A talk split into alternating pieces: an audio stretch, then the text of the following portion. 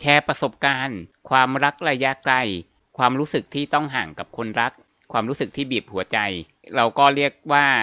long distance relationship คือคนนอกที่ไม่รู้ก็อาจจะมองว่า อ๋อ โชคดีเนาะ ได้เป็นแฟนกับฝรั่งหรืออะไร ได้ไปต่างประเทศ แต่ว่าความเป็นจริงก็คือ ถ้ายังไม่ได้ถึงขั้นแต่งงานไปอยู่ถาวรที่นั่นเนี่ย ก็คือนานๆได้เจอกันที บางคนอาจจะถี่นิดนึงปีหนึ่งเขามาทุกๆ3เดือนก็เจอหน้ากันสัก3ถึง4ครั้งใช่ไหมซึ่ง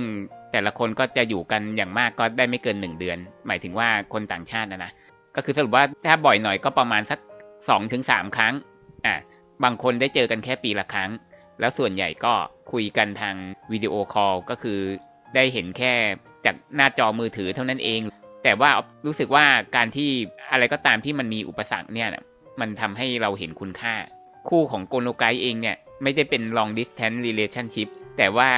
ก็รู้สึกแหละถึงจะอยู่ด้วยกันทุกวันนะ แต่ถ้าเกิดว่าช่วงไหนที่อาจจะต้องห่างกันอย่างน้อยสักครึ่งวันอย่างเงี้ย จะเกิดความรู้สึกคิดถึงขึ้นมาทันที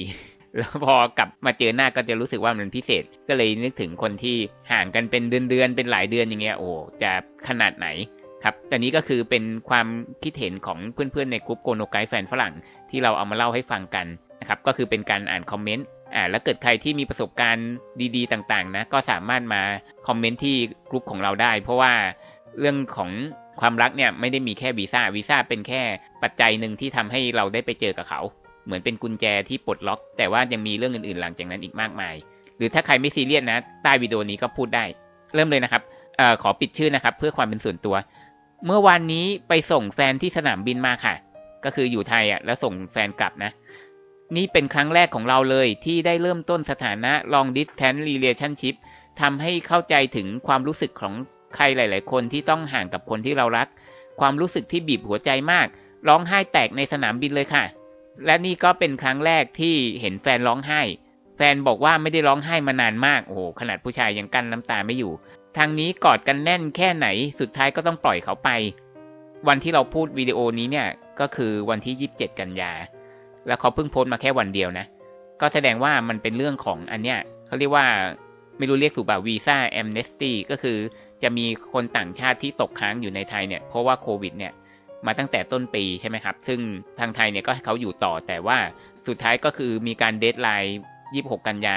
คนต่างชาติที่ตกค้างเนี่ยจะต้องออกไปออฟก็ยังงงนะ เราต้องการให้มี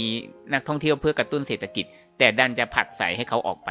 คือถ้าเป็นทางยุโรปเนี่ยไม่ต่อวีซ่าให้ก็ยังเป็นเรื่องปกติว่าเขาอาจจะไม่ได้ง้อหรืออะไรอย่างนี้ใช่ไหมแต่ของเรานี่ทำไมถึงผักใส่ให้คนที่ตกค้างอะคือคนจะเข้ามาก็เข้ามาไม่ได้ คนที่ตกค้างก็ดันจะให้เขาออกไป ซึ่งออฟยังไม่รู้เหตุผลเลยนะเรื่องนี้เขาบอกว่าเมื่อวานไปส่งใช่ไหมก็คือน่าจะเป็นวันที่ 25 หรือ 26นี่แหละ น่าจะบังเอิญกับไอการหมดอายุวีซ่าอันนี้พอดีที่เขาต่อให้เพราะโควิด มาจนหมดเขต 26 กันยานนี้นะครับอ่าพอเขากลับไปแล้วเราก็ยังไม่หยุดร้องไห้เลยค่ะ พอนึกถึงหน้าเขามันบีบหัวใจแล้วอยากบอกว่า I miss you so much อยากให้เพื่อนๆมาแชร์ประสบการณ์การไปส่งแฟนที่สนามบินค่ะ เราให้กันฟังและต้องมีหลาย ๆ คนที่เป็นแบบเรา ก็มีคนมาตอบว่า อ่านแล้วนึกถึงครั้งสุดท้ายที่ไปส่งแฟนเลยค่ะ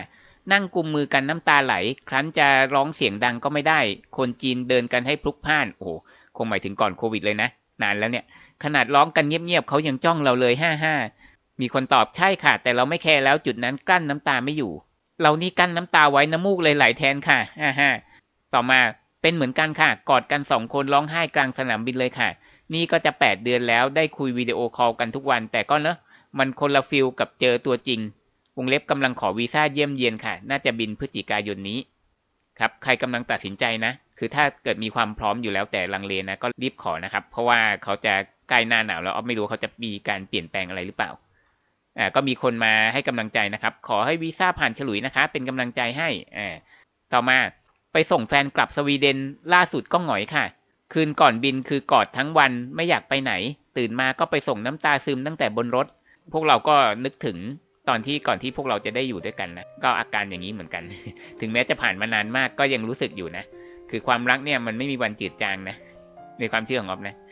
ก่อนมาอยู่ด้วยกันก็เนี่ยความรู้สึกอย่างเงี้ยจำได้ ตอนนี้ก็คือยังคงเป็นอยู่นะ ถ้าเรารักษาความรักของเราเอาไว้อะยังไงมันก็ยังหวานอยู่นะ ต่อให้ผ่านมา 15 ปีแล้วก็ตามนะครับ เขาจะเดินไปขึ้นเครื่องก็ไม่อยากจากกันกอดร้องไห้ไปอีกทีหนึ่งแล้ว พอตอนเดินกลับมามันหวิวมาก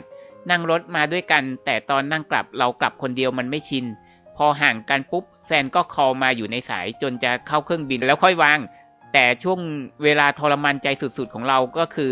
ตอนเดินลงกลับมานั่งรถกลับคนเดียวนี่แหละ มันฟีลแบบเมื่อคืนนี้ยังกอดกันอยู่เลย เขาเคยนั่งข้างๆ ตรงนี้วันก่อนอะไรแบบนี้ โอ้ก็เข้าใจเลยครับ เห็นภาพเลยนะครับ มีคนมาตอบกอดกอดค่ะ หลายคนก็เป็นเหมือนเราทางเราก็หงอยมาก พอคิดถึงหน้าเขาก็บีบหัวใจทรมานมาก แต่เราต้องผ่านมันไปให้ได้ค่ะ เราก็เป็นค่ะ น้ำตาไหลออกมาไม่รู้ตัว พอถึงเวลาที่เขาต้องเดินเข้าไปข้างในมองจนสุดสายตาเลยละมีคนมาตอบว่าทางเราแอบเขียนกระดาษ พอโทรหาเขาก็ให้หันกลับมานางคือร้องไห้เลย คือเขียนกระดาษเป็นรูป I love you เนี่ย เสร็จแล้วก็โทรไปให้เขาหันกลับมานะครับ เออเป็นการเซอร์ไพรส์อย่างหนึ่งเหมือนกันนะก็มีคนมาชมว่าน่ารักอะอ่าและเป็นไอคอนรูปหัวใจ ต่อมาครั้งสุดท้ายไปส่งเราเงียบตลอดทางเลยค่ะ ที่เงียบไม่ใช่อะไรนะ control น้ำตาและความรู้สึกอยู่ไม่อยากร้องไห้ให้เขาเห็น แต่สุดท้ายกอดตอนก่อนจะกลับก็ร้องไห้เลยอั้นไม่ไหว ครับเป็นเรื่องปกตินะ เป็นใครก็ทนไม่ไหว ตอนแรกเขาบอกว่า no cry นะ ให้ say goodbye ปกติ สุดท้ายทั้งคู่ก็ร้องไห้ค่ะ นี่เป็นครั้งแรกของแฟนและเราด้วยที่อยู่ในสถานการณ์บีบหัวใจในสนามบิน ครับเมื่อกี้ที่พูดคือเจ้าของโพสต์นะครับ ก็อย่างที่บอกว่าเขาต้องกลับไปเพราะว่าไอ้ที่เราไม่ยอมต่อวีซ่าให้แล้วหรืออะไรงี้หรือเปล่านะที่ออฟเดานะ 26 กันยาเนี่ยคือเราก็ไม่ได้นำเสนอมาก่อนหน้านี้เพราะเราคิดว่า มองว่าอาจจะไม่ได้เกี่ยวข้องกับที่เราพูดอยู่ทุกวันนี้นะ แต่จริง ๆ แล้วก็คือนี่คือปัญหาของคนต่างชาติที่ตกค้างในประเทศไทยเหมือนกัน ต่อมาต่อหน้าไม่ร้องไห้ค่ะ แต่บอกขึ้นรถเท่านั้นแหละ ตลอดทางยันบ้านเลยค่ะ เป็นอยู่2-3ครั้งตอนนี้ชินแล้ว มีคนมาตอบเป็นเหมือนกันเลยค่ะ ตอนนี้ยังร้องไห้อยู่เลย ที่มาโพสในกลุ่มนี้ก็อยากฮิวตัวเองว่าอย่างน้อยก็ไม่ใช่เราคนเดียวที่เป็นแบบนี้ ก็ดีใจนะครับที่กลุ่มของเราพอจะช่วยอะไรเขาได้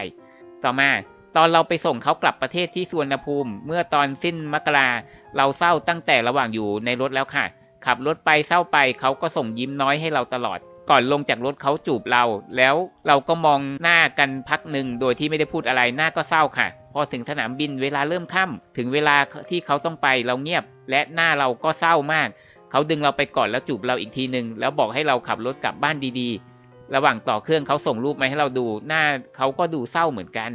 ต่อมาช่วงแรก ๆ ที่คบกันก็เป็นค่ะ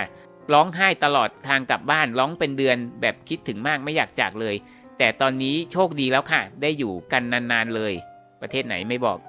ยืนมองตั้งแต่ขึ้นบันไดเลื่อนจนรับสายตา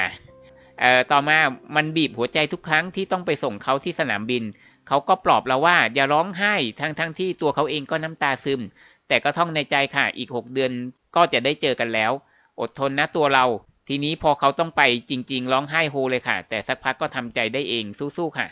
เดี๋ยวก็ดีขึ้นนะ เดี๋ยวก็ดีขึ้น ต่อมาผัดกันส่งและรับระยะแรก ๆ ก็ร้องไห้เหมือนกันค่ะ รู้สึกใจหายยังบอกไม่ถูก แต่ระยะหลังสองปีรู้สึกชิน และการกระทำของเขาที่ปฏิบัติกับเรานับวันก็ยิ่งดีขึ้นอ่าทำให้เรามั่นใจและเขาย้ำทุกครั้งว่าจะเจอกันอีกอย่างแน่นอนเร็วๆนี้ ความมั่นใจในตัวเขามันหยุดน้ำตาเราไว้ได้ ก็ไม่แปลกนะครับ เพราะว่าการที่จะเจอคนที่ใช่จริง ๆ เนี่ย คนที่เข้าใจเราแล้วเราก็เข้าใจเขาด้วยเนี่ย มันยากมากๆ ชั่วชีวิตนี้จะเจอสักกี่คนก็ไม่รู้อะไรอย่างนี้ ต่อมา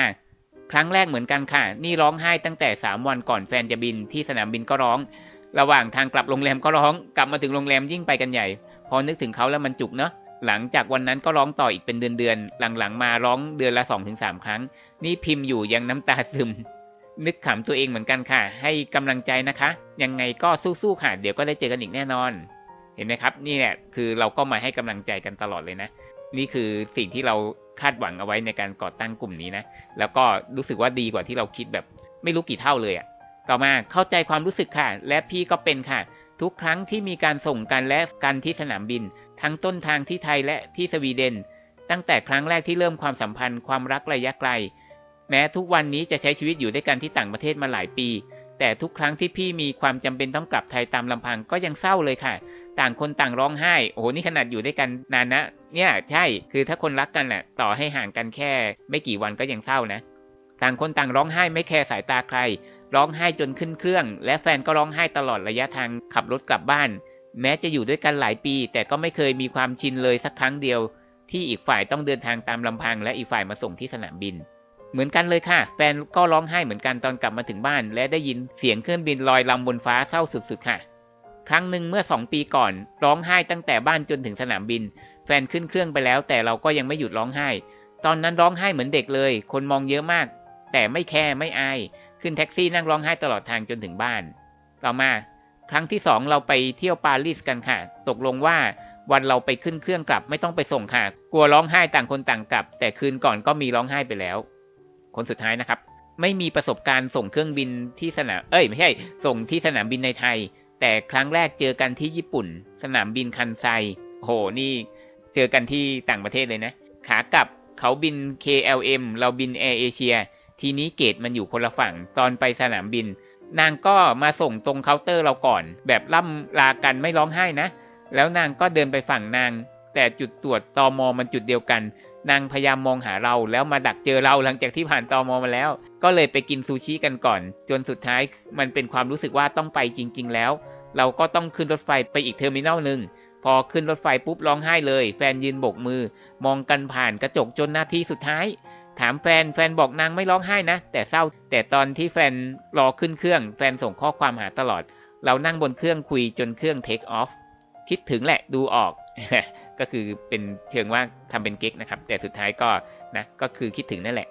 ตรงนี้ถึงโคโนไกจะไม่ได้มีประสบการณ์ความรักระยะไกลนะแต่เราก็เข้าใจแหละใช่ไหมเข้าใจหลายๆเรื่องที่เพื่อนๆ กลุ่มนี้มีปัญหา เพราะว่าจริง ๆ เราก็เชิงว่าคุกคลีกันตลอดตั้งแต่ก่อตั้งช่องนะ เพราะว่าเขามีมาถามมีอะไรอยู่เรื่อยเลยนะจนกระทั่งโควิดนี่แหละที่ทำให้เราได้เห็นความสำคัญของเพื่อนๆ กลุ่มนี้เลยได้แยกกลุ่มเป็นโคโนไกด์แฟนฝรั่งขึ้นมา นะครับ แล้วเราก็รู้สึกมีความสุขทุกครั้งนะที่เห็นว่ามีคนที่มีปัญหามาโพสต์เดี๋ยวแล้วไม่ได้มีความสุขที่เขามีปัญหานะมีความสุขที่ว่าคนมีปัญหามาโพสต์แล้วก็จะมีคนมาให้กำลังใจกันเยอะมากเลย เพื่อนๆที่มีประสบการณ์ความรักระยะไกลหรือยังไงนะ อยากจะแชร์นะ ก็สามารถแชร์ที่ใต้วิดีโอของเราหรือมาแชร์ที่กลุ่มโกโนไกด์แฟนฝรั่งก็ได้ วันนี้ขอบคุณที่รับฟังนะครับ